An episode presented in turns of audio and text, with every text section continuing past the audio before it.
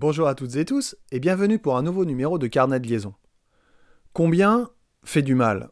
J'en reste persuadé, ce combien qui implique une quête de performance trop exacerbée dans notre monde actuel et dont l'école ne doit pas être le relais. Réfléchissons un peu à cette histoire de notes et à ses conséquences dans mes pratiques quotidiennes. Je vous livre quelques anecdotes dans un ordre chronologique plutôt intéressant.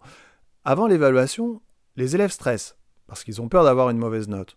Pendant l'évaluation, certains fuient en ne venant pas pour ne pas avoir de mauvaises notes. Après, ils râlent et revendiquent pour annuler la note, récupérer un demi-point, faire un contrôle de rattrapage ou bien encore se comparent les uns les autres pour savoir qui a fait pipi le plus loin. Quand je rends les copies, je dois développer des stratégies incroyables parce que dès qu'ils ont la copie, je les perds. Ensuite, les élèves passent leur temps à faire des calculs pour savoir combien il faut avoir à la prochaine évaluation pour récupérer un 10 en fin de trimestre.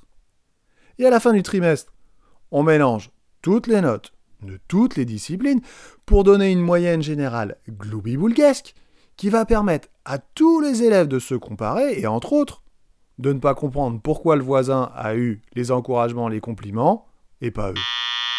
Lors du conseil de classe de ce même trimestre, certains enseignants se perdent dans des justifications foireuses pour expliquer que le 12 qu'ils ont mis n'est pas un vrai 12.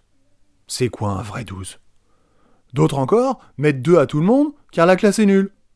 D'autres enfin arborent fièrement un 16 de moyenne générale dont tout le monde sait que, parce que les élèves sont bavards, que ce 16 est issu d'une seule évaluation tellement bienveillante qu'elle en devient démagogique. Quant aux parents, ils sautent sur ces relevés de notes en tranchant de manière définitive c'est bien ou c'est pas bien. Ah, il est beau le tableau.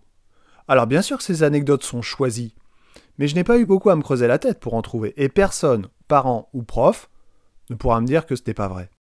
Alors la note est-elle anxiogène? Oui, elle l'est. Elle peut être motivante également, mais je constate depuis 20 ans d'expérience qu'elle est anxiogène pour la plupart des élèves. La note est-elle un bon outil d'évaluation? Oui aussi, à condition qu'elle soit accompagnée, expliquée, décortiquée. Mais combien je vois de copies sans aucune annotation, sans même de barème? Comment l'élève peut-il savoir comment faire pour progresser? Donc la note seule n'est évidemment pas suffisante. La note est-elle juste?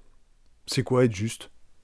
Elle est subjective, mais elle n'est pas juste. Chaque enseignant a ses propres critères d'évaluation, et donc la note ne peut pas être juste dans l'absolu, c'est un jugement de valeur. Et attention, ne me faites pas dire ce que je n'ai pas dit. Je ne suis pas contre la note.